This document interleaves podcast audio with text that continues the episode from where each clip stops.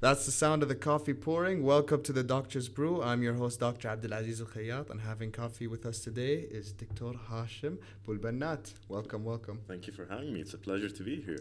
Very excited. Uh, now, today's topic. Today we're going to be talking about a world that I and most Kuwaiti doctors have not entered. A world that I was only able to get a glimpse at when I would read my first aid textbook. And you might have guessed it by now. Today, we're going to be talking about medical school in the US. Absolutely. It's an absolute privilege to go to the US for medical school, even though it's a very atypical experience. Mm-hmm. I think I'm not one, I'm 95% sure that I'm the first Kuwaiti graduate who's actually currently in Kuwait. Uh, yeah, I think we have two people who graduated. One of them was before me, mm. and one of them with me. But they're both doing residency and pedi- pediatric residency somewhere. But I'm not sure exactly where they are right now. So suffice it to say, you have an experience that most Kuwaiti doctors don't. Absolutely. So, so, yeah. the, so just to give you a quick background about what happens in the U.S., I think mm-hmm. the last time they opened the the region for people to go was before 2008 or something like that, oh, and then oh, they okay. closed it for a few years. Then they reopened it back in 2012. Okay. I went to the US in 2014, so there was a lot of people before me. Right. And imagine from all of these people, I, I, think I'm the second one to graduate. Really? Yeah, yeah. It's it's a it's, it's very different. Yeah, it's yeah. very different. It's very competitive, and I think what sets the US apart is just how rigorous the selection process is. Mm. You go through multiple filtering episodes throughout the years, mm. which I think other countries do not provide, and for Kuwaiti students who are abroad, that that is a nightmare. It's an absolute Absolutely. nightmare because because you, you never know when you're gonna fail, and yeah, that's yeah, yeah. that's what's anxiety provoking about the U.S. It's just, dude, am I gonna get sent back home this year for professionalism issues, for academic issues, Ooh. for financial issues, and recently it was because of immigration laws. So it was you're always on your foot of whether can I be fully focused on my medical studies or am I gonna be scared about being deported recently, or am I am I not gonna fail? Am yeah. I gonna fail this academic course, or am, am I not professional enough? Sorry. So it's so a it's lot to unpack because it's it's. Uh, you know, like I said, this is only a world world that I was able to glimpse out from afar. Absolutely, it's not something. And the thing is, Kuwaiti medical student is different to American medical student. The experience is totally different. So before we dive into here, uh, today we have our we had our roasting in uh, br- uh, not brewing in house. Uh, Earth Roastery is our official uh, partner uh, for this episode, and they came in and made V60 coffee for us. Absolutely, it was great to have them here. It was so much fun. now I don't want to say anything. You tell me. What do you think of the coffee? So, as a coffee aficionado, mm-hmm. maestro, connoisseur, call it whatever you want. this is for me. This is the elixir of life. We were just talking about this, the philosopher's stone. This blend has been just, just really rich. I had got some creaminess without any of the tanginess of mm. regular coffee. Mm and you remember me before we even drank this. I was mm. like about to fall asleep. I'm kind of euphoric. I don't want to put it at that. Not jittery. I, I, I do overconsume caffeine, mm-hmm. but I feel so much better, and it just tastes really well. Residual taste in my mouth. Happy to be here. and, and can I just say Absolutely. one thing we mentioned before is yeah. that you were going to be honest. Oh yeah, one hundred percent. I'm not gonna mess around with coffee. I promise you, I'll never mess around yeah. with coffee. So Earth Roastery, yeah. you know, this is uh, a, true review of their coffee. This was not. Uh, this oh, was yeah. not just you know trying to be nice. Absolutely. Yeah. I uh, took an oath to be. I took an oath for medicine, and I took an oath for coffee to always be truthful. Two to separate it. oaths, right? Absolutely, separate oaths. Uh, but yeah, so if I, you mentioned you haven't been to their their their store, right? Absolutely, I didn't know. I I've never heard of Earth Oat uh, Rotisserie before, honestly. Yeah trying it now, I think that was a phenomenal coffee. Yeah. And we smelled, we saw the whole process from the grinding to the measuring to the mm-hmm. way they process it. Mm-hmm, mm-hmm. I thought it was phenomenal. I enjoy a good cup of coffee. It, I hope, yeah, okay, no, but seriously, was it a fun experience to have to have it here in the studio? This was the first time someone comes in and is making the coffee for oh, us. Yeah. How was oh, it for you? Yeah, and, and, yeah. and I think they did a fantastic job explaining okay. everything to us. Because I know we do drink a lot of coffee, but mm. we're not in depth about the process itself, the quality of the beans, the altitude. He talked mm-hmm. to us about the layers of the bean, mm. and I think that really made the experience wholesome. Well, that's one of the reasons that we wanted to partner up with them. You know, is because they have such knowledge about the coffee that they were going. You know, it yeah. wasn't just a, this is your coffee, drink it. Absolutely. There was a lot of knowledge to it. So, uh, for everybody who's uh, watching or listening, uh, cannot support Earth Roastery more. They're in Dye Complex in Bidit and uh, also check out their online store. Um, and if I'm not mistaken, they also have uh, branches in Qatar and Dubai. So for our international listeners as well, uh, be sure to uh, to you know either online store or go to them in person and have this delicious cup of coffee. Absolutely, I completely agree with that. And so, as I said, as someone who's very selective about their coffee, I do give you the thumbs up for that one. we got yeah, the thumbs yeah. up, perfect. yeah, yeah, absolutely. Perfect, awesome. Yeah. Uh, uh, right before we dive in, do you mind if you can move that uh, cup? Yeah, just wherever off. Cool, awesome. Let's let's really unpack all of this. I, I want to go into your journey from start to finish here, okay?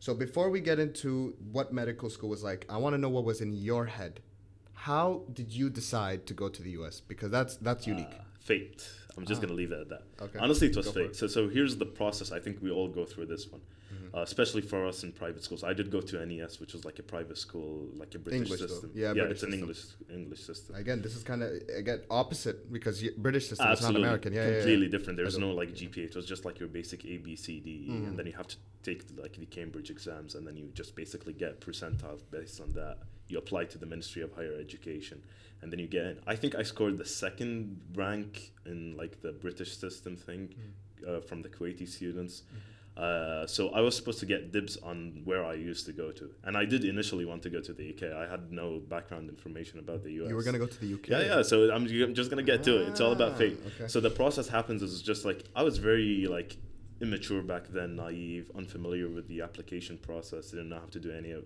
the things, which is typical of a 17 year old teenager. Yeah yeah, I mean, I don't hold myself accountable for that. Honestly, it's just a mistake of the past. So what's supposed to happen is once you get your acceptance, like they send you congratulations, you've been accepted into medicine as a major. Now you come to us to the. This is from Kuwait. This is from Kuwait. This Ministry is from the Ministry of Higher, Higher Education. Yes. Okay. So you're supposed to go there. They look at your ranking, and then you get dibs on whatever location you you right so yeah, so uh, since me being second rank, I should have gone dibs on anywhere I wanted to go to. Mm-hmm. I wasn't familiar with any of the countries. I just know that I was in the British system. I like the British system. I just wanted to keep up with that. Wait, you like the British system? Oh yeah, it was like my. I mean, I was c- accustomed to it. Like okay. in retrospect, in hindsight, I'm like, dude, thank God for the US. yeah, yeah, honestly. Okay. Like I'm gonna talk a lot of smack about the US, but in, honestly, the US has been one of the best experience. I think that's the best experience in my life. It was a nightmare, but it was a very, very, very pleasant nightmare. If that even makes sense. That's cool. Okay, yeah. So okay. let's get back. To, yeah, yeah. So, so, so high school. Yeah. Yes. So once I got my ranking, I got my interview. It's like it's not an interview; it's like an appointment where you come and sit with that guy and like, hey, you're second ranked. Where do you want to go? It's like we have UK, we have Jordan, we have Bahrain, we have mm. the US, and then you select from there. So, who was supposed you had, to? You had to have an interview. Not an interview, like you meet with that guy from the minute MOHE, your appointment. So what happened is because I, I, don't remember my process oh, yeah. too well because, uh, oh, like yeah. you said, immature kid, it just kind of flies. Uh, no, I, I uh, it's not even. I don't think it's an immaturity thing. I think it's just you went through the process flawlessly, like most people mm. do, without the obstacle that I went through. Okay, so I'm gonna tell you what happened. Go on, go on. So my sister was supposed to drive me to that appointment. My appointment, I still remember, it was on ten thirty. I have a my feeling sister, you're gonna say something bad about yeah. your sister. Go for it. uh, no, I'm not gonna diss on my sister, but like, I mean, she took way too long to get ready. yeah, yeah. Honestly, I'm, I'm, I'm sorry. I love my sister, and right now, I'm just, I'm just gonna say it. Thanks to her, thanks to her being late, I got to the point where I am today. So I'm, I'm literally not gonna diss. Everything happens for a reason. Exactly. Okay. Back then, I didn't understand it. Right now, I'm glad that it happened. Right. So we got there by 11, and my appointment was 10:30 so when I sat with that guy, it's like you're just gonna be assigned by default. whatever is left. No. Yeah. Whoever's gonna be left. So that's no. how I ended up in the US. That's really bad. That's exactly how I ended up in the US. No way. And no one in my family knew what the US was like as a medical system because no one's been there before. We tried to ask. See, this was actually, I'll tell you my experience in a second, but this was one of the main points that was brought up to me is that, great, we have a Betha program there. We're sending people we don't know what it's like though. oh yeah, one hundred percent. And yeah. then as we went through the years, it became much more clearer to us that the person who actually made the program, mm-hmm. who opened up the gateway to the US, mm-hmm. actually hadn't planned it very well. Yeah, there were many obstacles. You weren't guaranteed a seat at all. Okay. You were just sent there. It was just like a formality on an agreement. But but when when push came to shove, there was nothing material material there. Okay. So you had to do the whole thing yourself. Okay, okay. So, so from there, I realized that there were three universities. There was either Temple, which is in yeah. Philadelphia. There was Wayne State, which was in Michigan, Detroit, Michigan. I'm mm. gonna put it, and then there was like Morgantown, West Virginia. Yeah. And being a normal Kuwaiti kid, I had no idea what any of these three were. So I just went with my gut and just selected whatever they gave me. Mm. And they gave me Detroit, Michigan. So the mo- the day I told my mom about Detroit, She's like, oh, my mom didn't know. But then she asked a relative of mine who had a PhD from like North Carolina or something. Yeah, She's yeah. like, is he crazy going to Detroit? Yeah, uh, you know Detroit how? for me, I'm thinking of Eminem. Oh yeah, yeah. literally eight mile. Eight mile is the street where like, like, it's supposed to be the most dangerous street in the U.S. or something like that. Really? Yeah. Back oh, then, okay. right now, Detroit is incredibly safe. Oh. Okay. Oh yeah, yeah. It's an absolute pleasant like life in the U.S. Okay. To be to be in Detroit. Cool. Assuming you you're a responsible human being who avoids danger, which I think most of us are. Mm. Yeah. Look, anywhere you go in the world, if you're searching for danger, you're gonna find. That's it. true. Yeah. Even in Kuwait, yeah. which is a very safe. Oh, place. Oh yeah, absolutely. You know. So even when people ask me, "Hey, my son is going to Wayne State in Detroit. How was it?" I'm just gonna be honest with them. It's incredibly safe like a very me- medical like state because uh, just be be wary, be smart, be smart be of smart. where you're going. Exactly, yeah, yeah. exactly. And I think communication goes a long way. Uh, street smarts will always be important. Absolutely, yeah, and and you said it, street smart, not just academic smart. I know a lot of us get into medicine because we are academic smart, but you need to be street smart to survive in the U.S. in general. Absolutely, absolutely. I felt the same experience sort of in Manchester. Absolutely, you know? I think that's everywhere. Yeah. I, I, honestly think that's everywhere. So, so my mom, yeah. my mom finds out that I match in Detroit. Basically go into Detroit, mm. and then she begins to sob, and she's like, "My, they're gonna kill my son." They're gonna, yeah, yeah, yeah. Honestly, it's like they're gonna kill my son. He's not gonna come back anytime soon. so Poor thing. Yeah. Oh, sorry, my mic got all. So yeah. the next part of the journey comes to convincing my mom. It's like you gotta let me go do this. I don't want to lose my. Because career. at this point, yeah, you'd lose a oh, scholarship. Oh yeah, oh yeah. There's no way back. Yeah, yeah. There's okay. no way back, and that's like, and eventually I did hold a grudge on my sister just for being late. yeah, yeah. Honestly, if you were in my position, you wouldn't. You would have done the same. Your like poor, your poor sister. Wait, is she medical by the way? Your uh, sister? she's not. She's, okay, she's so an engineer. She, she's fantastic. There's a uh, chance she's not listening to this. Oh, oh she, she, she there's a chance she. I mean, she, I think she knows deep down what happened. Yeah. But I, I, don't. Right now, I love my sister. There's nothing. Go, Well, if you're yeah, finding yeah. out for the first time, this is gonna make for a very oh, awkward no, family no, conversation. It's fine. It's fine. It yeah. is absolutely. So you said your uh, your mom now you had to convince her. I did have to convince her. And okay. The way I convinced her is through my uncle, who has no knowledge of the U.S., doesn't understand Detroit, not qualified to speak about that topic. It's just I was just like a 17 year old who acted hey, like street smart. Yeah, I'm a 17 year old who was just like, hey, please help me. My mom's not yeah, actually yeah. convinced, and he actually talks to her. I don't know through what gospel or inspiration uh, she she agrees to it, and yeah. then I go there. Okay. Okay. So now comes the real part. So I go there in around August 2014. Okay. And as I said, there was like, the program started in 2012. There were a couple of people before me. Cool. I land in Michigan and I'm like, what is going on here? Dude, uh, it's literally like a shanty town in Brazil. You know, like everything, like El Jalib in Kuwait. Let's let's keep it at that. Okay. It's like everything is broken down. The weather is a nightmare. It's a very spacious place. Well, this is a good point the about the U.S. is that because a lot of the Kuwaitis or us when we go to the to the U.S. where are we going? We're going L.A. We're Absolutely. going to Beverly Hills. We're going to the you know the polished places.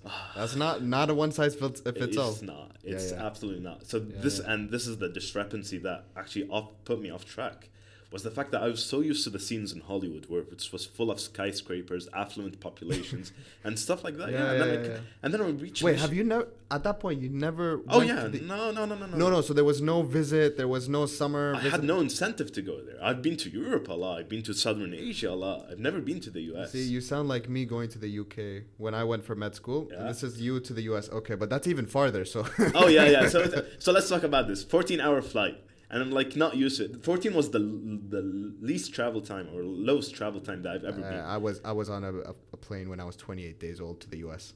Oh my! God. So yeah, no, no, I'm used to it. Oh 12, yeah, like, 16 hours, like, we're good. Exactly. The average average do I've been to Kuwait a couple of times. We'll talk about that. It's like five times, but mm. the le- I've had multiple flights that were 28 hours long through okay. transits and stuff like that. Yeah, I wasn't.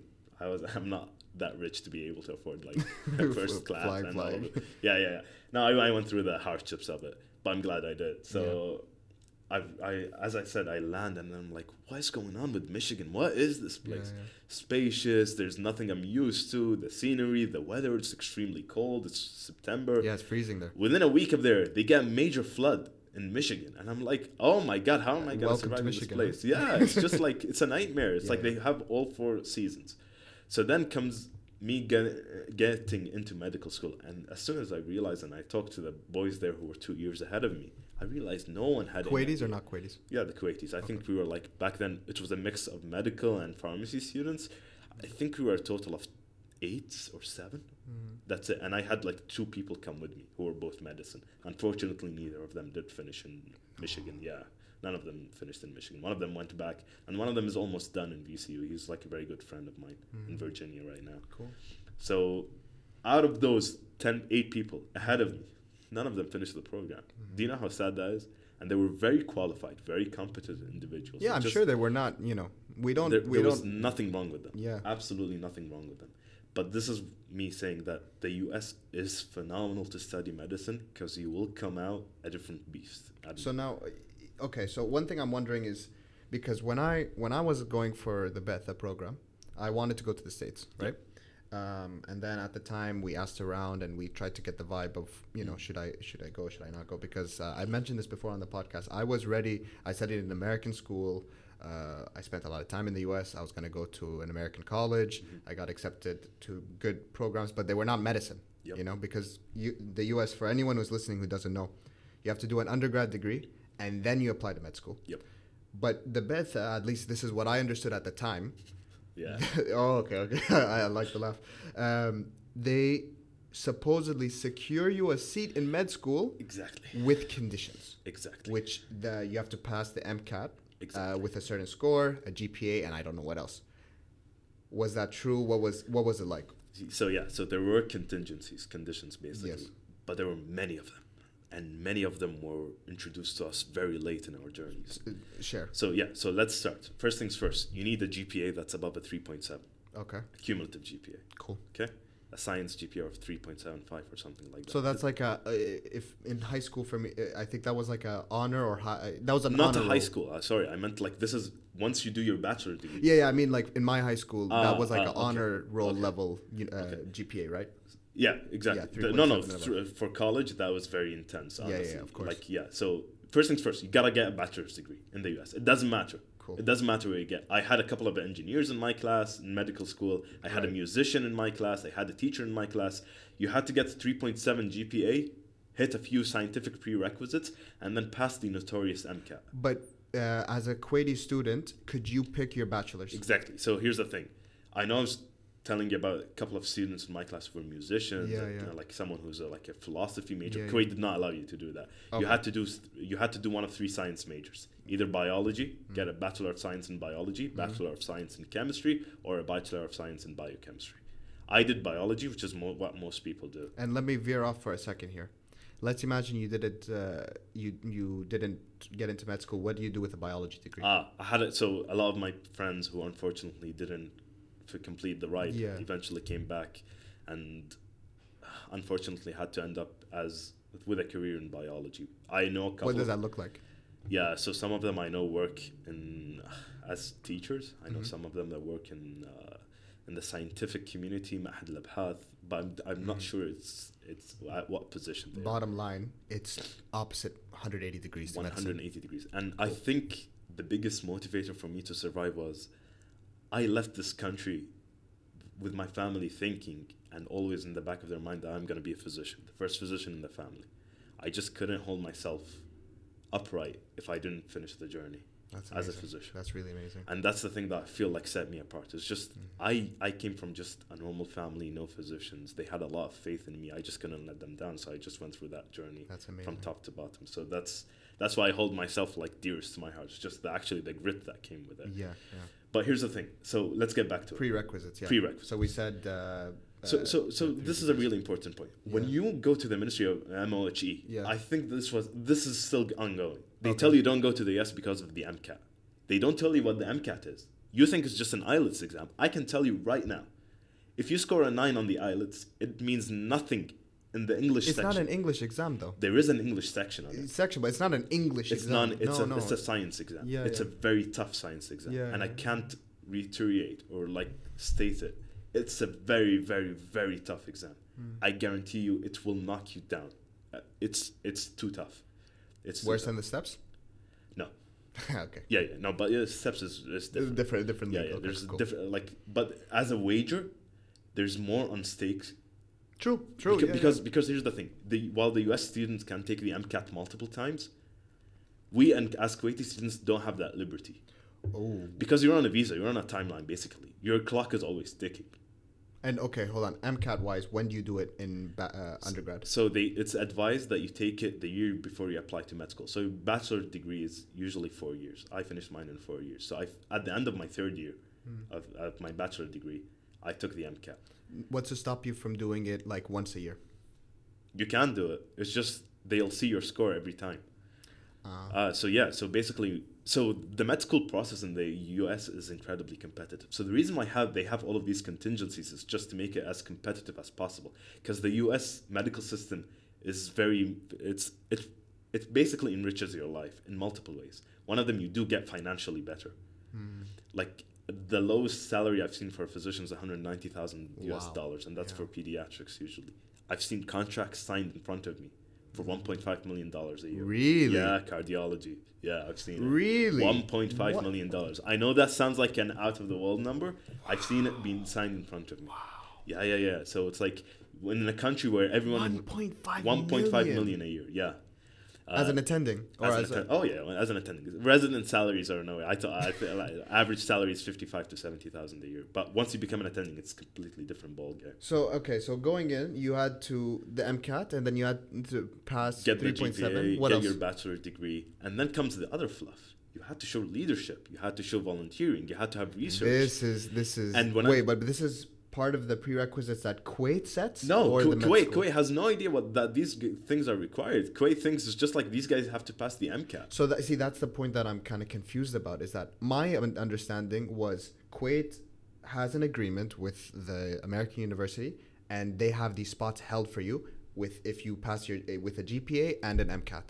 There's nothing else. Just a formality. I'm just gonna keep it. At no. That. Nothing. Nothing that serious. No. I'm pretty sure. Even if they show me the papers right now and it's signed, I'm gonna tell them what happened to all of the students that managed to meet both criteria, but you denied them the interview. What happened to all of the students who actually got the interview but didn't pass the interview? No. And honestly, imagine doing all of this and then just having an interviewer who's biased against Arabs in general.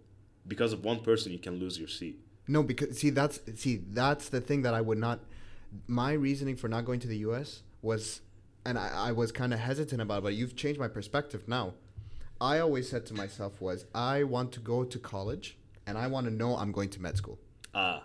You know. Yes. So I thought that with the Kuwaiti program, at least, okay, if I if I do well on the MCAT and I do well on uh, my GPA, then I'd, I'd go in. But I didn't realize that there's. Oh no, hell no! So so when wow. I went when I went wow. to when I went to my interview, I had I was the leader of three organizations. I used to teach chemistry and physics in in uh, undergrad. I had spoken, published papers in three conferences at the age of like 21. Mm. I had tons of research background. I used to volunteer at three hospitals. I was literally just working maniac all day, every day, on top of m- maintaining my academics. Yeah. I had like a six-page CV, which was like for a guy who's 22 was phenomenal. Mm. I know that no one else had to go through that. No one else. And I feel so thankful that there were two classes ahead of me because these guys were the bait for for their demise was the reason why I succeeded. Okay, but is, is this changing because this is not fair? Exactly. So it's not fair, and I need to put that under hundred red like hundred red lines beneath it. Yeah. It's not fair, and I think there was there was a student in Philadelphia. My brother used to study in Philly, but not medicine. Mm-hmm. He what he said one of his friends met all of the criteria the Kuwait criteria. Yeah, yeah, it's that's like, the thing. It, I, I'm I know that getting into the into med school is extremely tough, but what I'm talking about is our government program, absolutely, not the standard. Absolutely, yeah, yeah, yeah, yeah. absolutely. And and just just to be in mind, uh, like we we are not as privileged as you think you are. I know I'm very thankful that Kuwait gave us this opportunity. Yeah. But relative to my American peers, my American peers like they they were introduced to the, what the prerequisites of medicine from high school. They know they had an MCAT. Yeah, yeah, yeah, yeah. So some of them prepare their CVs. I honestly like some of them prepare their CVs like from second year of high school. Again, the re- the big reason why I didn't go to the yeah. US was because I knew of the challenges of getting accepted, you know, just on you know the normal pathway. Yeah. And I said that it would be safer for me to go to the UK to get accepted from absolutely, absolutely. Okay, okay. So, so uh, let, let, let, just to oh, give so you, it was a good. For, I mean, like in terms of safety. Yeah, yeah I was so, right. So okay, absolutely. So for, for my college, which was Wayne State, it's mm-hmm. the largest med school in the U.S. We had like oh. for my year, we had twelve thousand applicants for three hundred seats. Mm. That is a, that is an astonishing number, and every single one of these applicants is a very qualified candidate. Right. Like no one's going to waste their money and apply. It's not a free application. Right. And the US, no one's going to support you. So the, yeah. when these guys pay for the application, and it's only US citizens, it's only US citizens. Right. Yeah, international students don't apply to the US. Okay. They don't. They, like I've seen programs say we don't accept international pro, like students upright wow. up front. Wow. So you're not that privileged. Yes, Kuwait does help you. Like yeah, hey, we do we've talked to this school, yeah. but it's not like hey, I've gone secured a seat. It's so not, there's no seat held. There is no seat. This held. is dispelling they a told, huge myth. They told us. They told us that it may have changed. It may have changed because I. But at least from your experience. Yeah. So so let's go back to that student from Philadelphia who met who met everything because initially it was like there was a program in Morgantown, West Virginia. So one of the three was Morgantown, West Virginia, Philadelphia, Temple, and then Wayne State University in Detroit, Michigan, which is where I went to. I don't think Morgantown is still open, Right now, what's instead of you uh, taking its place, Virginia Commonwealth. Mm. They had an own program. After one student, he went viral on Twitter. I think he was complaining about how he met everything, met the criteria, and he still didn't get the seat.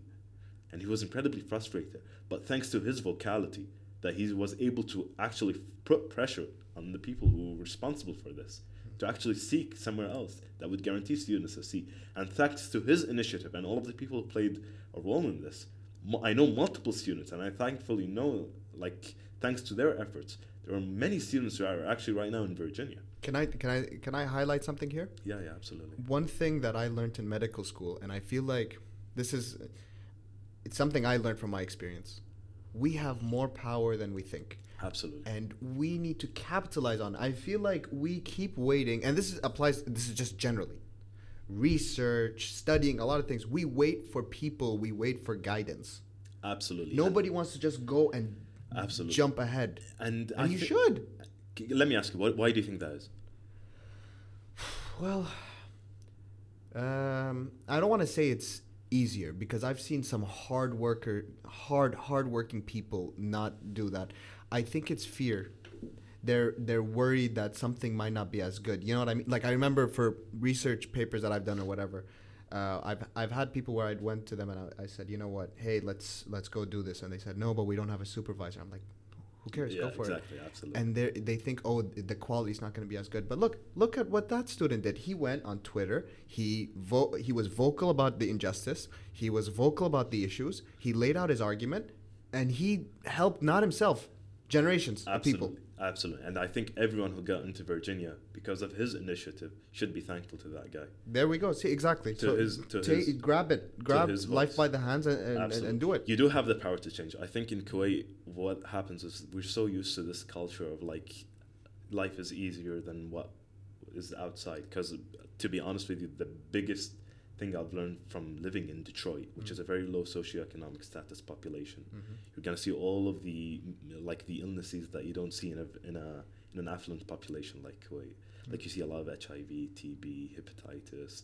You mm. see all of these diseases.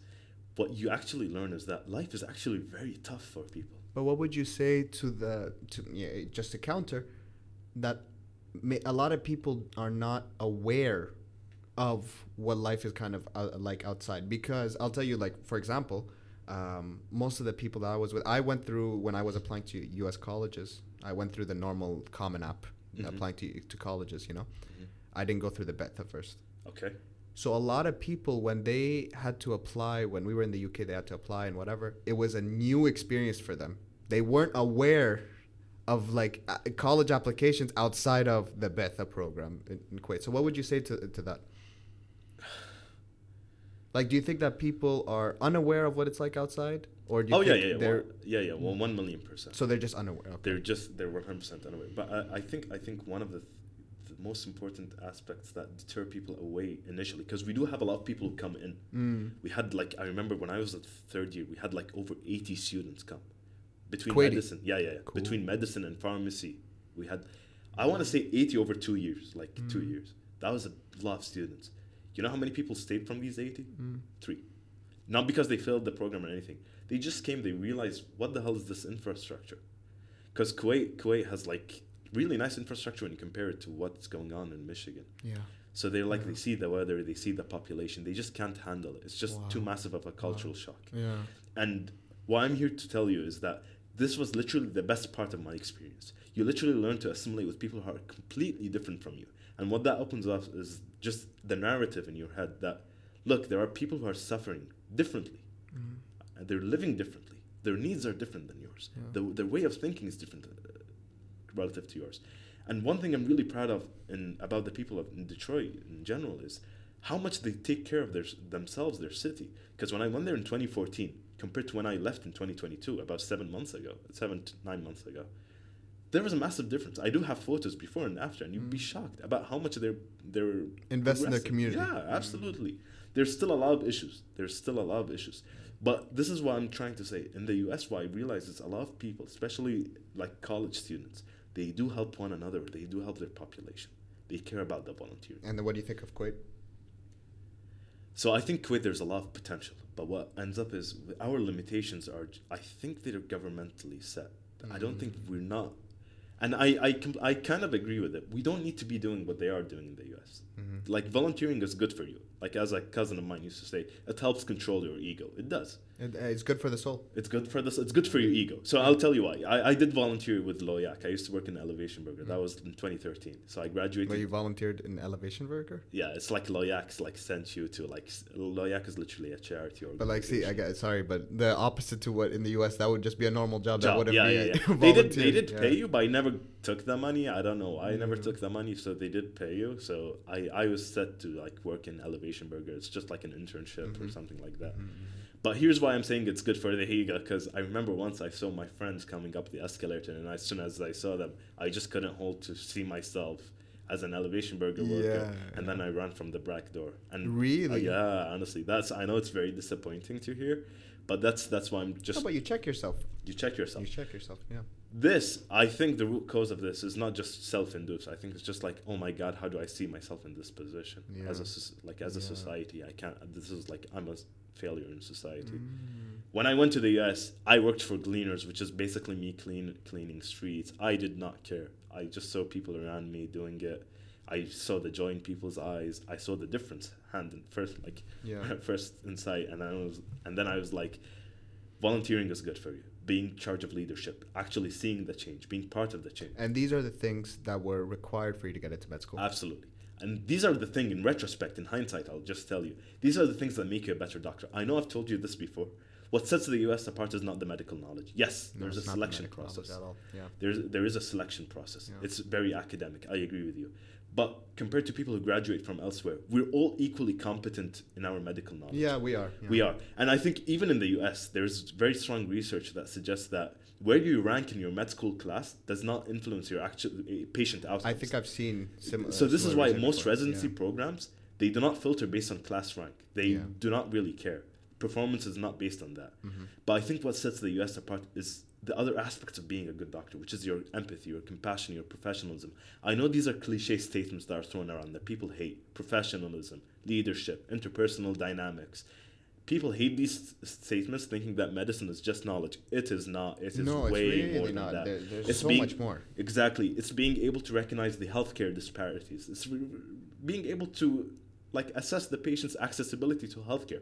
Like this is why one of the things I've been facing recently in Kuwait. We get a lot of people who are foreigners here. Yeah. People who are from low low socioeconomic status places yeah, yeah. can't speak the common tongue. Yeah, yeah. Do not understand what we're trying to tell them. Mm-hmm. We go tell them, hey, you need this procedure A B C. You need this medication A B C. The guy is very. It's very evident that the guy does not understand what we're telling him, and he just nods, and then we send him off. Yeah. And I'm like, dude, this is not the way it's supposed mm-hmm. to be. There is a definite impact on the health outcome of this population. Mm. But again, this is another thing that I want to tap into. In, Ku- in Kuwait, we don't have the biostats. We don't have, we're not tracking the population. We're not tracking which is something outcome. that's central. I know to. Um, it's the you know core fundamental principle of what good medicine should be. Mm. How like what are doctors ordering when a Kuwaiti when a Kuwaiti resident comes in relative to when a non-Kuwaiti resident come in? How is the difference in health outcome? So is this something that you'd say that was impact like ingrained in you uh, because of your experience in the U.S.? They don't teach it to you up front, but through constant exposure to this, mm. you, when you come back, you realize, wait, this can't be right. This guy is. It's very evident that this guy did not understand what we t- we told him. Mm. This is. It's very evident that this guy does not have access to this. So now, okay. So in terms of your experience in medical school. Mm-hmm just briefly tell me what was the structure like so i can kind of contextualize uh, i want to see yeah. how did you pick the, these lessons up absolutely yeah so again four years bachelor degree third year took my mcat did my interview a sure. few months later sure got into med school around may mm-hmm. graduated in june mm-hmm. which is 2018 mm-hmm. started med school in august 2018 mm-hmm. four year program mm-hmm. did my first year okay yep nothing wrong with that. Yep. F- full of academics, no, like a couple of like preclinical. Yeah, preclinical. Yeah, yeah, okay. Did my second preclinical so, uh, the preclinical question though, how was the teaching style? Was it lectures? Was it textbooks? Was, what was it like? Uh, so it was supposed to be lectures, mm-hmm. but we weren't forced to go. What we were forced to go was mm-hmm. all of the other stuff, like the interpersonal dynamics, the professionalism, the problem-based learning. Because what these mm, see, we had problem-based learning. Did you like it or no? Our problem based learning was not in the typical sense that we would be given a disease and just like, hey, what do you think this disease is? Our problem based learning was like, this guy does not have access to insurance. Are you sure you want to order this test? Ah. This guy does not no, speak. See, I'll tell you, uh, for us, we would start the week off and they, they and this is in preclinical, they'd be like, this guy has come in with um, chest pain. Ah. Tell us everything. So we had to go cover the biology, the chemistry, the the anatomy, the ethics, the psychology, all of them. you know. We did have that. Yeah, we yeah. did have that. Yeah, I, yeah, yeah. I completely agree. But what they what they actually intertwined with it was some of the ethical issues. Yeah, we had we had classes uh, like uh, we for all the Manchester viewers out there, yeah. CSLC. yeah, that was uh, where we'd get and we'd you know we'd sit there with we had actors come in to simulate things for us. I don't uh, know if you guys worked with actors or not. We did work with actors, but yeah. but I, I think our actors were very like uh, like they were very related to the case scenario because what mm. happened is Detroit Wayne State is surrounded by Henry Ford Health Center, which mm-hmm. is literally one of the biggest institutes in the world for mm-hmm. health, mm-hmm. and then we have re- next to it something called Karmanos Cancer Institute mm-hmm and then next to it is Detroit Medical Center, and then next to it is the Veterans Affair. Oh, okay, okay. So what you actually see from all of this is the hybrid of every single thing that you need. So we did have we did have like an opioid addict population, mm-hmm. uh, like a drug abuse population. Mm-hmm. We had veterans, we had people with PTSD, everything. Mm-hmm. We would see everything. So that that is why I feel like made the experience incredibly rich. And so so preclinical, two years of that. Two years of that. And and then you take your USMLE. Step one. Step one. So and that was tell me. I, I wanna I wanna um, so highlight that, was, that, a little bit yeah. because I tried in the UK. Uh, while I was doing uh, my preclinical years, I really did my best to also simultaneously study for step one. Mm-hmm. And so here's uh, dispel this question for me, like answer this question for me. For me, I found it near impossible, and a lot of people I was with found it near impossible to do the steps during med school, and I'll, and not because of it was not an issue of the content is too hard or things like that. It was just that the curriculum that we had was so different. It was impossible to study because it needed a different mind sh- shift in mindset. So like certain things we'd be tested on where we're not coming in step, and vice versa. So you'd end up not you'd you're basically sacrificing your med school exams or the step, and then of course everyone's going to sacrifice step. I think you hit the nail on the head. What the US what the US does perfectly is that the, although you do have lectures, mm-hmm. they they're constantly reminding you that the big beast at the end of the tunnel is the USMLE step one. So but is, are your lectures tied? Would you say no, well to, no? Oh. But here's the thing. Okay. Yeah, yeah, because because our lectures are basically given by PhDs. They're not usually MDs. So what a PhD does instead of teaching you ophthalmology, he just intertwines his own research with it. So you're learning information that's not relevant to USMLE step one. But what you learn to do is, hey, I'm going to open up the ophthalmology section in first aid or like any of the uh, other resources, and you're constantly doing UWorld. This is what I'm trying to say. The US has a lot of extra fluff. Instead of you having. But do you think the med school warns you well about it? Yes. Yes, because it's not the med school. The whole system is based on USMLE step one. Because what the USMLE is literally the most important access card to any residency program that you want to match into. Yeah, of course your score is very is detrimental to where you'll end up in yeah, life. Yeah, yeah, in life, and I'm not gonna say just as a residency in life. Mm. So your score, your score in one exam will determine everything and just keeping that in the back of your mind just makes you primed to always be like preparing yeah. but let's let's stick to the actual uh, formal aspects of it. Is that at the end of the second year you're supposed to take USMLE step one and your school only gives you six weeks okay. But what do you mean by give you as in like do you have time off? You have lectures for the steps uh, what do you mean? so here's here's here's what happened. So i was studying for my six weeks and then covid hit. This was in 2020 which was an absolute nightmare. The worst thing that could have happened to me. And Kuwait was like Kuwait couldn't pull me out because yeah. like you're a med student, you're a first line worker still. They needed you, so studying, volunteering, being in the hospital for USMLE step one, mm-hmm. most important exam in my life. Had it delayed at least five times, even though I was ready, because like five times, five times, because Prometrics was always closed because of the uh, pandemic. Okay, well, th- this kind of ma- this gives me faith every time I postpone my exam. Oh yeah, yeah. I, I, I, look. This is gonna be my advice for everyone who's whether you're doing USMLE step one, USMLE step two, the Canadian. Do not postpone. Do not. It there's I, I highly doubt there's any actual research that unless you're very unprepared. If you're like eighty percent, like ninety percent, just take it, dude. Get it over. Okay, with. but uh, let me challenge one thing. Challenge here. it. Go for it. My so my the piece of advice that I've continued for my exams has been do not book until you are ready people have told me, but then I've also heard the opposite opinion, which is book and then just be ready for that booking date. Do you know what I mean? Yes. I don't uh, personally. I'm more for the first. Uh, most people I'm with are more for the second. What do you think? I think I, I'm definitely more for the for the one where you actually pick a date, stick to it, just oh, really? Absolutely. I okay. think there's two aspects to it. One of them is a mental aspect mm-hmm. where, hey, at the back of your mind, subconscious level, you have a flexibility to always postpone this. But I thought you, if you postpone, it's within a three month period, so you can't exactly postpone like. Oh yeah, like no, no, but but here's here's uh, here's what happened. I mm-hmm. because of COVID, they did extend our eligibility. Ah, okay, okay. So I know, like they give you six months, they extended it for another three months for all okay. of us because the testing centers were closed. Yeah, it's not in your hand. Yeah, what it's not. It's not yeah, what can issue.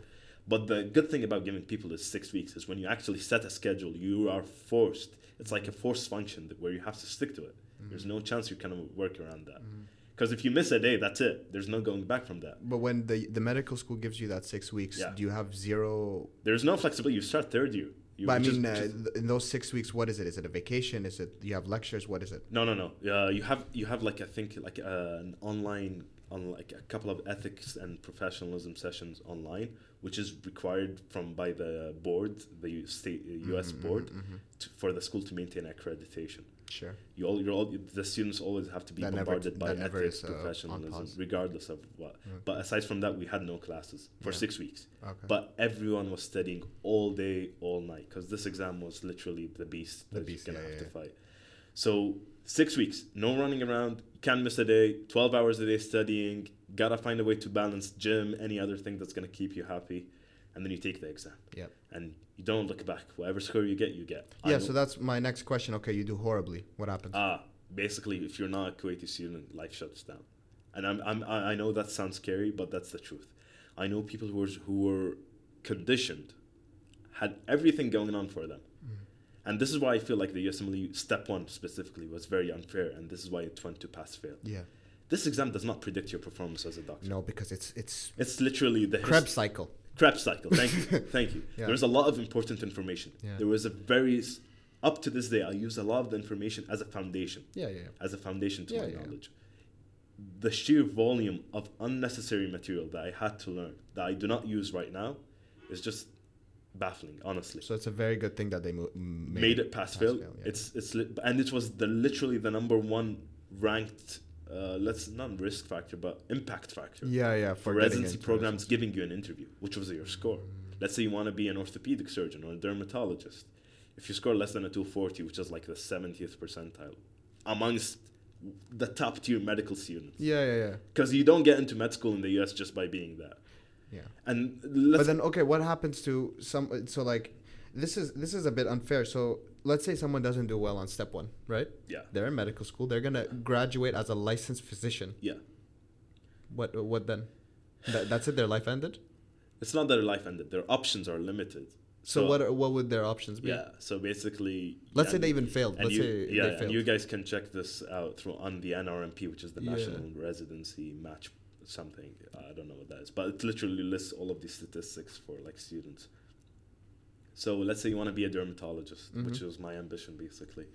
Uh, you want to get you have to get like a 250, which is like the I want to say 90th percentile on the exam. Very high. Insane. Yeah. You score a 210. No way. So the pass for USMLE step one is a 196. Let's say you fail. Yep basically you, ha- you if you fail you can't keep going because one of the parts of getting a third year license which is a license to go into a hospital is to pass the USMLE right. So but can you do the exam again yeah you repeat fail? it but they'll pull you out of med school you'll be like a bit delayed and it's a hassle okay. and if you fail it again you'll be no dismissed way, yeah, yeah. yeah, okay so sure you so you you pass ha- let's say you hardly pass 200 200 okay. so basically your options are limited to almost family medicine internal medicine and pediatrics. Cool fine. That's it that's fine. Let's say you now, keep going. Yeah. So yeah. now when you apply to residency, yeah, you think the top fifty percent, top fifty family medicine programs, pediatrics, nope, no way. give you. But will interview. you end up somewhere? You will question. end up somewhere. But you here's will. the thing. Uh, I mean, like the match match rates for like pediatricians are very high. It's like ninety. Yeah, so that, that's that's what I'm wondering is okay, fine. Your your options are more limited. So like I'm thinking like in high like in high school. Imagine I pass in high school. I don't have the best GPA. I'm not going to get into Harvard. Yep. But you know what? I still can end up in a, in a school somewhere. Is it the same? Yeah, exactly. Okay. So it is exactly. But here, here's, the, here's the tough part. Let's say you have a wife in Michigan. Your mm-hmm. family is in Michigan. Yeah. All of a sudden you match, you, sorry, you match in Philadelphia in, let's say, one of the suburbs. Yeah where no one lives. No you need to now upend there. your life and go. You literally have to move there with your whole okay. family. Yeah, yeah, yeah, And people just cannot like cannot bear to do that. It's yeah, like literally asking a Kuwaiti student right now to go, and I'm really sorry for about what's going on to Turkey and Syria, and just moving to Syria right now in yeah. the current condition, yeah. being from Kuwait. It's something. It's a complete handle. flip. Exactly, and mm. something that's you cannot control because. Mm. So the way the way the match system works, it's there's an it's actually based on a Nobel Prize winning algorithm. You, you know that the way the match process. What? Yeah, yeah, it's based on the 2008 economics Nobel Prize. Yeah, so the way the match system works is you rank all of the hospitals that gave you an interview and the hospital. Wait, uh, talk about just before because not everyone knows what the rank is. Oh, so yeah, so basically the so, match. Sorry. So the, yeah, yeah. yeah so l- l- let me just. Uh, I think I keep going back and forth on this. Let me just set it out straight. So you finish first year, you finish second year, you finish your preclinical years. You take USMLE step one. Yes. You pass that. You get your license to practice in a hospital. You become you you start your clinical years. Mm-hmm. So you, ha- you finish your third clinical year, then you take USMLE step two, and then you apply to residency. So what sets the US apart from every other place is as soon as you graduate into medical school, you start a board yep. or, or residency yeah. program. Canada is the same way. Canada, in North America in general. North America, okay. Yeah. So in third year, once you're done with third year, you're literally preparing your application to residency. Mm-hmm. So what happens is you set up your portfolio and everything on on on on, on ERAS, which ERAS, is the like yeah. ERAS. Yeah. You submit your application. Mm-hmm you apply to all of the programs you want within the specialty you want. You can select multiple specialties. The programs look at your application and then they through the, like the hundreds of people. So let's say you want to do dermatology. There's mm-hmm. this program has only three seats with up to 700 people applying. Mm-hmm.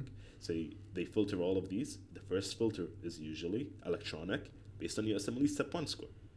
So not anymore, but it, yeah, not anymore. yeah, not because anymore. it's pass fail now. But but let's say let's say this program only picks people who scored 250, which is the 90th percentile. Yeah you're basically out from the start. Out from the start. You're filtered by 97% of programs mm-hmm. that you've applied to. Mm. And to apply to each program is like 50 bucks.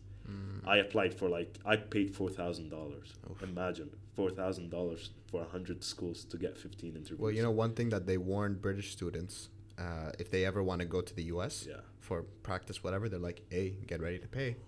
You know, you're going to get the money later yep. on, but to the greedy to capitalist. the greedy capitalist. That's literally what the US is. It's literally the greedy capitalist. Mm. So you have to pay a lot of money. You have to save a lot of money. And mm. I'm so sorry, and I'm very fortunate to have parents who are willing to support me because because the government. So so again, this was a massive letdown by the Kuwaiti government. They had no way. They pl- planned any of this. They did not understand the financial demands that the US medical system imposed. I paid for USMLE Step 1, I paid for USMLE Step 2, I paid for first aid, pathoma, sketchy, all of the necessary resources, and UWorld. I had to pay out of pocket. Yeah, UWorld is extremely expensive. All of them are extremely yeah, yeah. expensive.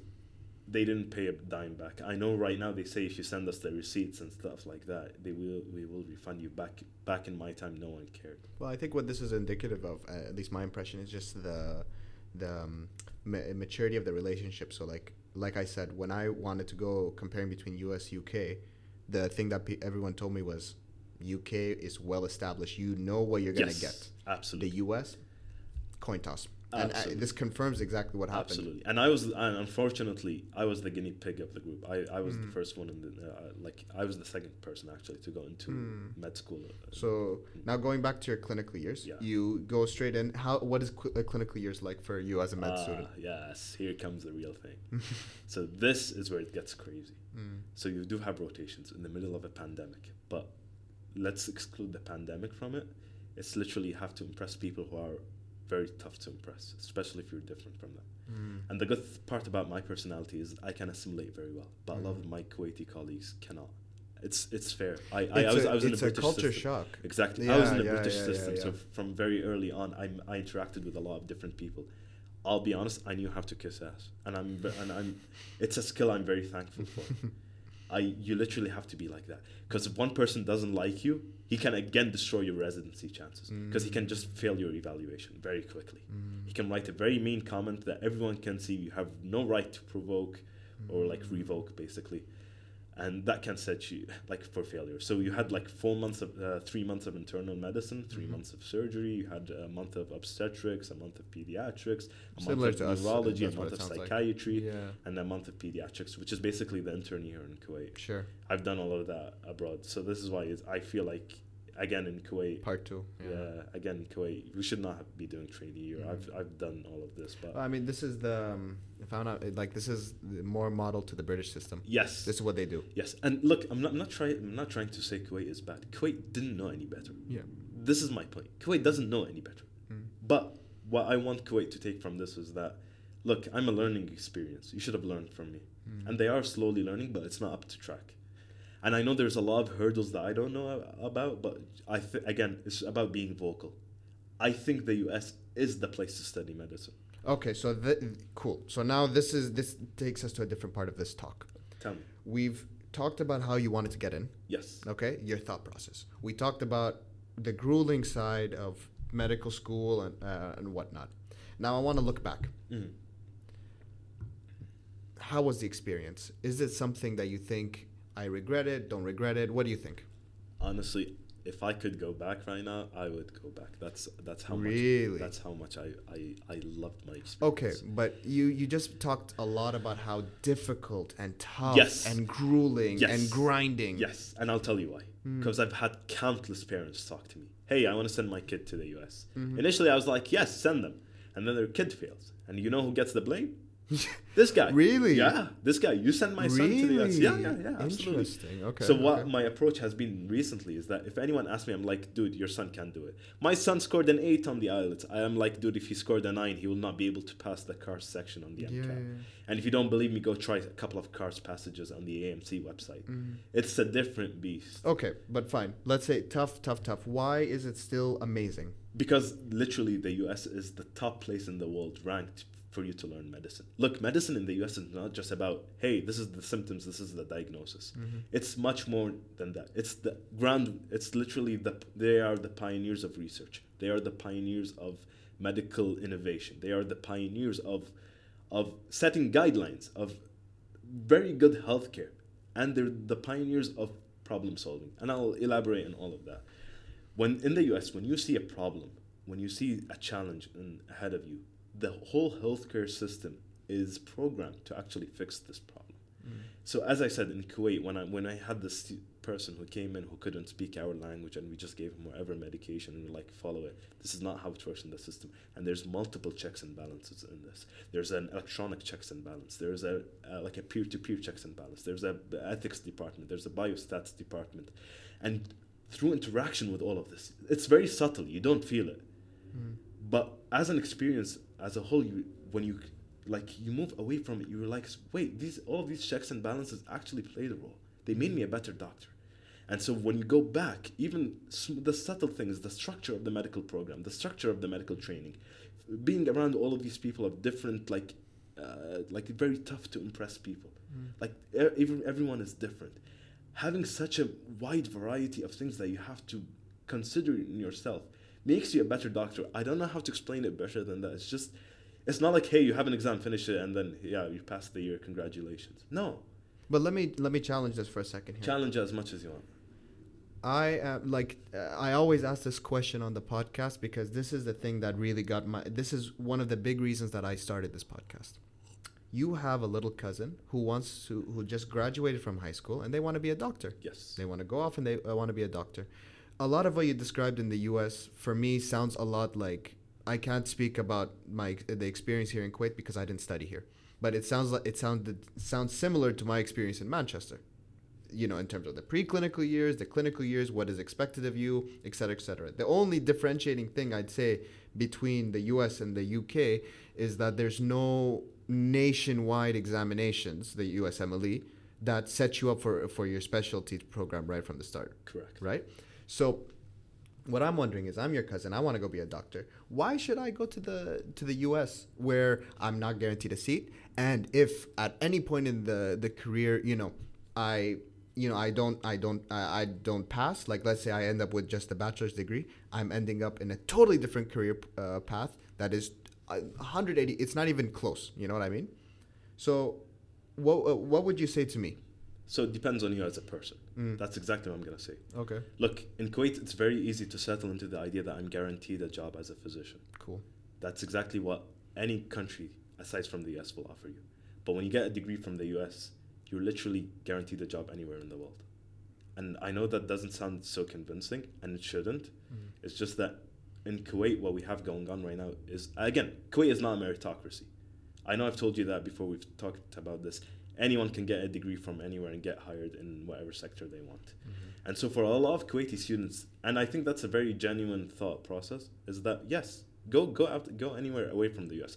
But there are a few of you guys, and I know you guys are in high school right now, who really want to be the very best, who really want to extract the very most, uh, the most out of your potential, you should go to the US. So you'd say that your experience in the US maximize your potential. Absolutely. So so that's. But it's a risk. It's a massive risk, massive, massive reward. Massive risk, massive reward. I'm I'm I'm gonna say this, and I hope this is a very apparent from my discussion. The U.S. is not for everyone. It's for those who are up for the challenge. It's for those who want a Navy SEAL kind of medical training. It really is. It really is. You know, the thing that that that kind of brings to mind for me is that you need to have you also need to be happy with where you would also land otherwise because i know a lot of people that told me that if it's not medicine i do not want for example there's no way i can go in, in another career path you know what i mean i feel I like if you're not you ready mean. to give, uh, give, I that know, up you, I, I know what you mean but I kind of like I'm a polar opposite because I am one of those guys. I, it's either, it was medicine or nothing. It was either medicine or suicide and I yeah no I mean not not that yeah it was like I had to go I was gun ho there was no plan yeah. B there was no nothing so one my my my message is towards those who are in high school dude yeah. if you are the type of guy who really wants a challenge but it comes with a massive reward. Yeah.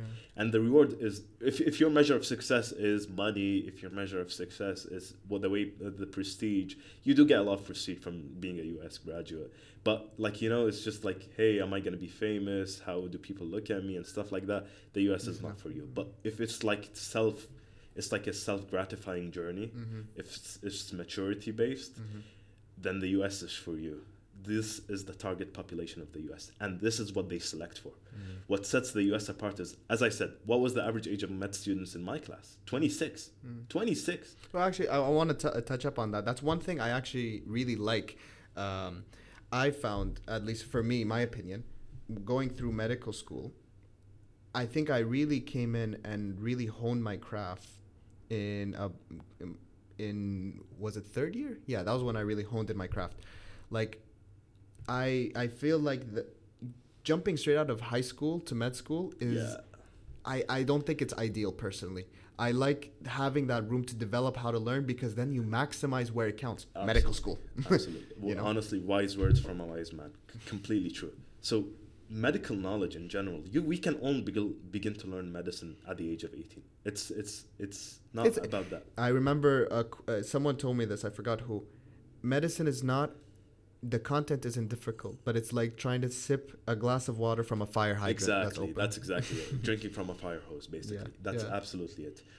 So also, I think getting to understand the other aspects of medicine out, aside from the medical knowledge mm. the other parts of it mm-hmm. requires a sense of maturity and that sense yes. of maturity comes with a challenge that challenge in the in and the time US, challenge it's, and time exactly. it's impossible to expect an 18 year old to appreciate it compared to like appreciate a 24 year old that's the word yeah. i'm looking for to appreciate what yeah, yeah. you're being taught medicine is not just about the knowledge it's honestly it's honestly a way of life I'm, I'm, i know people don't like it when i put it like that it sounds sounds very no, it cliche is. It is. it's a way of life it's not just about your medical knowledge it's the way about you hold yourself you hold people around you mm.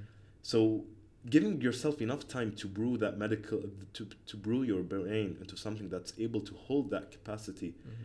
Or the density of such material requires someone to go through a bachelor degree to be challenged to yeah. have some contingencies that before you get it's like hey you deserve to go through this mm-hmm. going out of high school you're very naive you don't appreciate yeah. what you have you really don't you don't and you shouldn't be expected to Absolutely. It's not fair. Absolutely. And again, I know my knowledge of what I'm saying right now. When most people listen to this in Kuwait, and I think that's very fair, they're like, dude, why would I put myself through this? Yeah. Close it. And I think that's completely fair. That's completely right. Kuwait is not a meritocracy. It will never will be.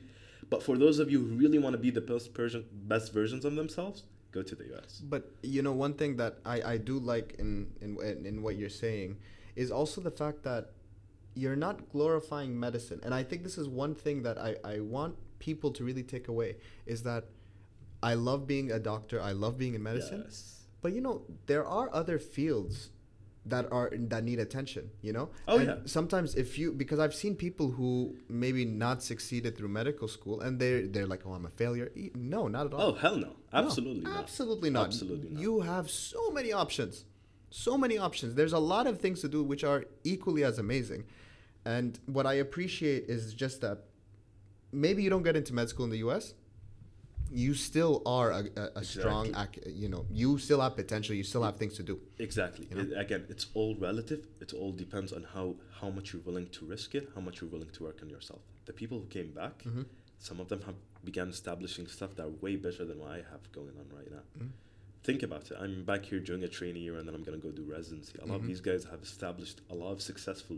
I know a guy who's who's written his own book, started his own mm-hmm. podcast, uh, sharing the word. Uh, sh- like he's uh, currently like an affiliate with the WHO. So wow. he's like. He's really worked on himself. It's not the end all be Wait, doctor, or you mean? no, no, no. He's, he, he didn't complete the program. There we go. See that amazing. Look, look amazing. Uh, look, the idea. We're not all meant to be doctors, mm. and a lot of my guys, a lot of the people who went there and began to like study biology, they just like the biology. They didn't yeah. want to do medicine. It's, and not it's and completely fine. Not everybody's meant to be a doctor, and being a doctor doesn't make you better than anybody else. I, I mean, I couldn't have stated it any better than that. And I wish that thing. Look, I know you and I were kind of a bit mature for our age, but when we're talking to 17, 18 year olds, one thing we need to keep in mind, like, look, your parents will love you your family members do not care if you do not become a doctor. I know to you that's yeah. a measure of success yeah. and yeah. failure. This is not how it should be. Yes. This Absolutely. is not how it should be. Do not measure your success and your failure based on where you are in your life. We all have different journeys, we all have different paths. The most important thing is that you appreciate the moment that you're in and you try to maximize it. You put you have to put yourself through adversity. I know in Arabic we have a we have a saying, a very famous saying is al ajru ala qad al mashaqqa, mm. which basically means the value you extract is mm. basically on the the amount of adversity that you go through. A it's challenge. So true. A challenge is really important for you as a person. I remember my dad. You know, when I used to be in the UK, uh, God rest his soul. When I used to complain about how difficult it was there, and how it was tough, and I still remember, he would sometimes just tell me, "Why do you think I sent you there? You need to go suffer." Oh yeah. Oh yeah. Honestly, honestly, you need to go and and and really grind and maybe you'll fail but this is how you become. Forget a better doctor forget a better student. You're going to be a human being. Absolutely. a better human being. And let me ask you when you look at your when you compare yourself to your peers who didn't have that experience of being abroad mm. your your your views on life your breadth of coverage in terms of vision mm-hmm. i'm not talking physically but i'm talking about your ability to see things that other people cannot how would you say you've sensed that difference but relative to people who have stayed here their whole life? So, I think definitely inherent to just not even let's let's forget about going for university. Just traveling in itself is a eye-opening experience. Some of the most uh, impactful moments of my life was when I, I went to Nepal for a service trip. Okay. I did some volunteering there. So I think travel in itself is something that gives you a maturity and a global view. Okay, but but tell me, what, what how, how would you materialize the maturity? Like, what does it feel like for the person who doesn't know? Like, I know I, we can all say it's an eye-opening experience, but what does that even? I'll mean? tell you what it is, for, in my opinion. Yes. For me, it's you lose the idea of I am right. Ah. I am not necessarily right. Correct. People have different opinions that could be. I mean, and it goes so extreme, you know, because that's the thing. You challenge all of your notions and all of your beliefs. I think when you when you engage in another culture, you know. Now, the bigger question: Do I think it's meant for everybody? Do I think you're a worse person for saying? I don't think so. Yes. And I don't think it's necessarily for everybody. But I'm just saying, for me, it was a enriching, enriching experience. Enriching. That's it yeah. was enriching. It's, it, it's it de- definitely was, and it was not an experience that I'll tell you. Like for me, going abroad, it was not an experience of someone who was happy all the time and wanted to stay there. Yeah. In fact, my issue was that I always, because I grew up in, you know, uh, like in uh, going to an American high school, whatever. I always thought I should have ended up in the U.S. But see how the world works. That it brings us to this point where I'm, we're chatting, and I'm realizing wow, if I, the decision I made at the time was a tough decision, but it was if I want to be a doctor, it's going to the UK, and that's the only way to secure it as well as I could leaving Kuwait. I don't think I would have secured it now from based off what we've discussed. I don't think I would have guaranteed it. Oh yeah, and trust me, I've had to be go on a low dose SSRI for seasonal affective disorder because there's no sun there. Yeah. There's a lot of things you don't put into perspective. Yeah. But you'd be surprised by how much you're up for the challenge once you dedicate yourself. Oh, for sure. I remember, you know, there was a lot of challenges that came up in the UK that I didn't think I could ever meet. But then once I actually threw myself at it, I did. And I'm oh, yeah. grateful for Absolutely. it. Absolutely. And I'm also, and I'm w- uh, aware of one thing. This is going to happen again. And I'm certain I'm going to fail. Absolutely. Not not succeed. I, am certain I'm going to fail in the future, but that's that's required. Absolutely. And look, we're not here to glor- glorify the grind culture. I'm no, completely against yeah, grind yeah, culture. Yeah. I'm I'm one who like promotes balance as much as of possible. Of course, of course. But there's some element to being in pain and adversity that's just like once you get through it, it's just so rewarding. Yeah. And um, when I say rewarding, it's just not a feeling. It's just this. You feel a level of maturity and just like a tranquility that's within yourself that no matter how many times you're gonna go through adversity, mm-hmm. you've been through so many before. It's like nothing new to me. I think this is more than anything, it's motivation for people who are going through a tough time and they want to know what what it's like to go through it. Oh yeah. And it's I don't mean go seek out difficult things in your life, yeah. but if you're going through something, regardless of what it is, getting through it is gonna be amazing. Absolutely, yeah. absolutely. It's gonna be amazing, not in the sense like, oh, I did this. No, no. Yeah it's, it just kind of comes with these like like subtle fruits mm. that you realize yeah I, I can do stuff that i didn't think i can do before. Now on a similar note and more on the medical side one thing that i'm i'm currently studying for my step exams yep. you know? Uh, and that's very tough i have to say because it's multiple exams and then also i do want to study for my canadian exam as well. Uh, i want to you know i want to do all these exams. So from your experience i know it's a very grueling process what would you advise for fellow Kuwaiti Arab IMGs about applying to the US when you because you have your step exams, you have your CV ready to apply for the match. Yes. We're building it right now. What do you think? So again, they care about so there's a on the NRMP itself, there's actually an impact factor list, mm-hmm. which is what they care about the most. Mm-hmm a lot of it does not apply to IMGs. Basically, like your ranking in med school yeah. and your letters of recommendation. But yeah. like, if you don't have U.S. medical doctors yeah, who are writing it for you, uh, most important thing is your USMLE Step Two score, and that's a numerical score. Mm-hmm. Step One is pass fail. Right now, it's a ninety-seven percent pass rate mm-hmm. for USMDs. I'm not sure about IMGs. Mm-hmm. And the past, it was like ninety percent or like wow. eighty something. Wow. Yeah. So right now it's very easy to pass step one, yeah. but USMLE step two is literally the core of it all. So put all, all your energy in that yes, step two. and please be reasonable. There's a reason why USMDs get dibs on everything. Mm-hmm. You want to be a neurosurgeon? It's very unlikely that you're gonna match in the US. Oh. Very, very unlikely. Please. That's a that's that's a good tip. Yes, it's it's always good to know what you're up against. Mm-hmm it's always important to realize what is within the bounds of reality versus what is not. Just and not waste your time. Don't waste your time. Don't waste your money because ERAS is expensive. Yeah. And it's time consuming. you may not even get an interview. Honestly, you can apply to all 170 programs, which is going to cost you about seven thousand dollars, and not end up with a single interview. Yeah. There, there are certain filters that every program uses. Yeah. One of them is in the U.S. the program has to pay for your visa. The program has to pay. And a lot of programs do not have the budget to pay for your visa. They have other priorities. So that's already, it's not about you, it's about your background. Exactly. Yeah, so yeah. on ERAS, you're going to select, I need a visa. Mm-hmm. and once the program, they can filter electronically. They're going to filter first things first. US IMG versus USMD versus IMG versus a US DO, which mm. is the mm. four options. Yeah. If you select IMG, you're not a US citizen and you graduated from outside the US you're going to select IMG. Mm. You're going to immediately be filtered by more than 100, 150 programs. So basically, you wasted $5,000, basically. Mm. And then the second part is do I have a competitive step score? Mm. And for you as an IMG, you have to set yourself apart. If I got like let's say a 240 on step mm-hmm. two, which is I think the average neurosurgeon score is like a 250 mm-hmm. something. You need to get a 260, which yeah. is like yeah, literally yeah. way way more competitive than 240 score. But this is what I'm trying to say. As an IMG, you have to be within the realms of reality. Kuwait does help you. I don't know exactly how, but if you're going through the process independently, and I think even through the US, you're limited to a few specialties. Yeah, yeah. You are limited to a few. So make sure you always look at the NRMP data. Mm-hmm. They have data for all I- IMGs. As a Kuwaiti, you do have certain ex- exceptions, but you have to follow up through chems about mm-hmm. what they offer and yep. what they don't offer. I don't know from the top of my mind right now. Mm-hmm. And once you get your interviews, that's when the real work actually starts. Because once you get an interview, you have like one foot in the door. Right.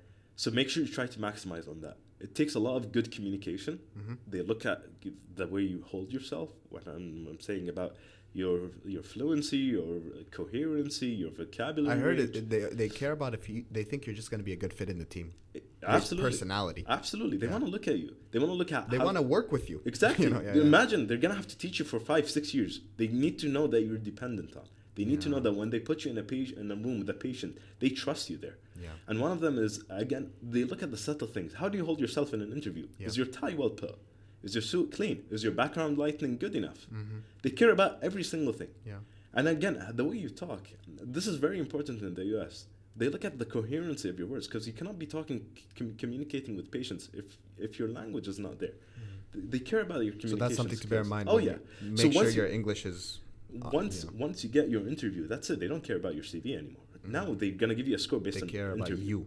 Exactly. Thank mm. you. They care about you. There are a lot of people who had like yes, their scores were competitive, but they're not com- competitive relative to their peers. Mm-hmm. But your peer is a weirdo, and they can sense that he's a weirdo. He does not fit in the team. They're not going to pick him.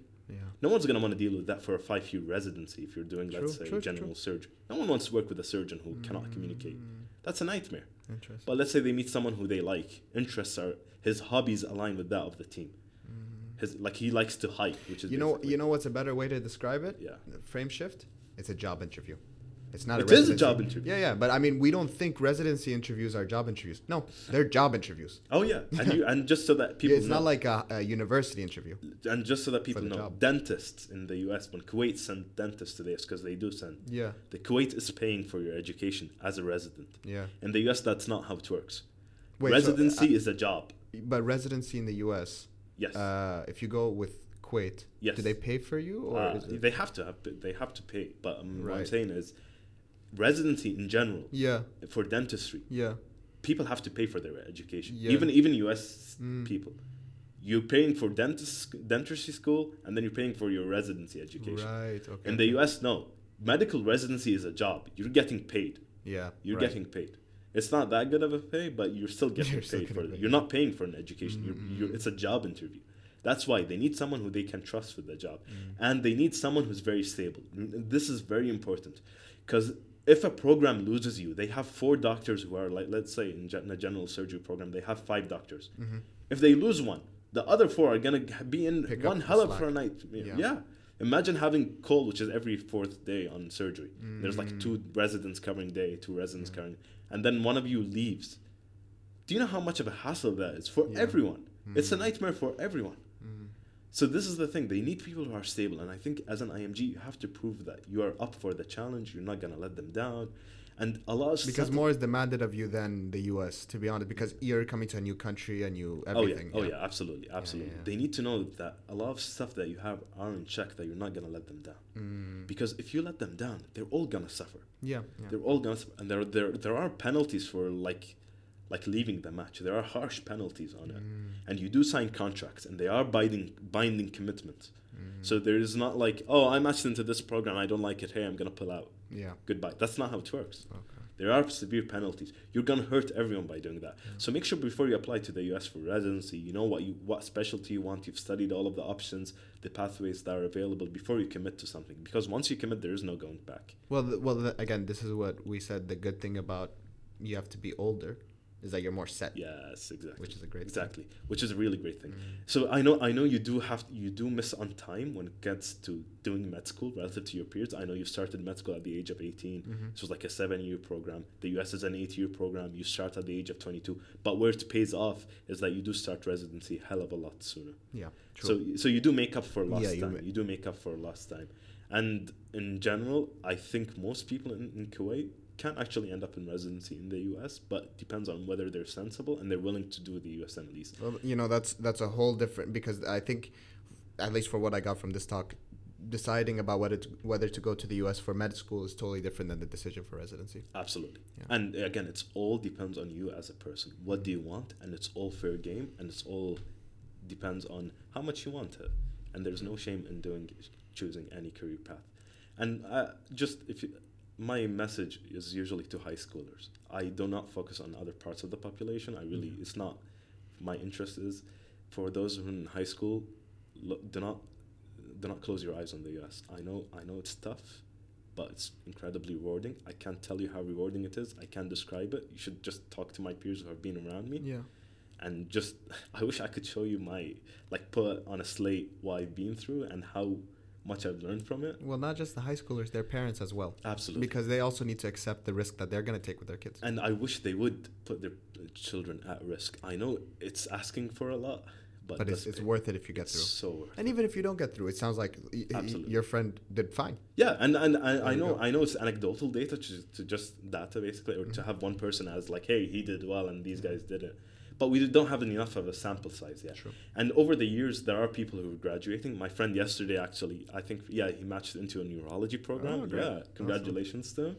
So he's doing very well there. Oh, cool. So he's going to be a neurologist now. I think where people shine when they have their accolades stated in the US is when they come back eventually to Kuwait yeah. and they want to establish a private practice. Having the board of like being an American board certified and an American graduate will set you apart. There's no doubt about that. But initially coming back as an American based doctor, the only thing that you actually gain from it is the experience itself. Right. Kuwait will not. So I did have a bad. So this is. I know this is gonna go on a tangent a bit, but one of the sad parts about Kuwait is being the first graduate from America. My medical degree is supposed to be a doctoral degree. It's a graduate degree. Yeah. I already have a bachelor's degree. Yeah. They didn't they didn't accredit my gradu- my uh, bachelor degree. Oh. They just treated my medical degree as a bachelor degree, oh, and I'm yeah. like, that's incredibly unfair. Yeah, because because you have a whole. Other, I have degree. a bachelor degree and I have a medical degree, and yeah. in the U.S. it's the equivalent of a PhD, mm. but they wouldn't, uh, but they wouldn't, they wouldn't certify yeah. it. So if you're willing to get if you're willing to like yeah, let these things semantics, go, yeah, semantics. it's semantics. Yeah. If you're willing to let this go, so this is my, if you, if you're not a person who cares about his ego that much, mm. as much as being the best per- version yeah, of yourself, the U.S. is for you. It really is. It wow. really is, and you should try it. Thank you so much. Uh, this has uh, been extremely eye opening yeah, for me. Thank you for having me. I just hope I could just share my message. I really do. And I'm very thankful for you, for your coffee, and just for opening such a platform. I hope it's as eye opening as I, I, can see it to be in the future. And you've been a wonderful host and asked very great questions. So thanks for having me. Uh, I, I can't thank you enough, honestly, because this was something that it hit deep for me because it's something I, I always wanted to hear about. And I really hope everyone listening uh, heard your message, and I hope I hope it inspires change. I, I hope do. it inspires people to go or not go. I hope, equally. I hope. Honestly, I'm happy with any decision, and I'm happy to answer any questions. And thanks for having me again. So uh, that's the last sip of coffee for today. Then, a final Wait, thank one you. more. one more. Let's let's actually. Oh. That's it. By that time, it, the coffee was cold, but still delicious coffee. Amazing guest. Uh, I hope everyone at home uh, enjoyed. And uh, till next time. Take care. Hope you all enjoyed this episode of The Doctor's Brew. New episodes to listen to with a cup of coffee coming your way every Sunday on YouTube and Spotify. And be sure to follow us on Instagram for all the latest updates. See you next time.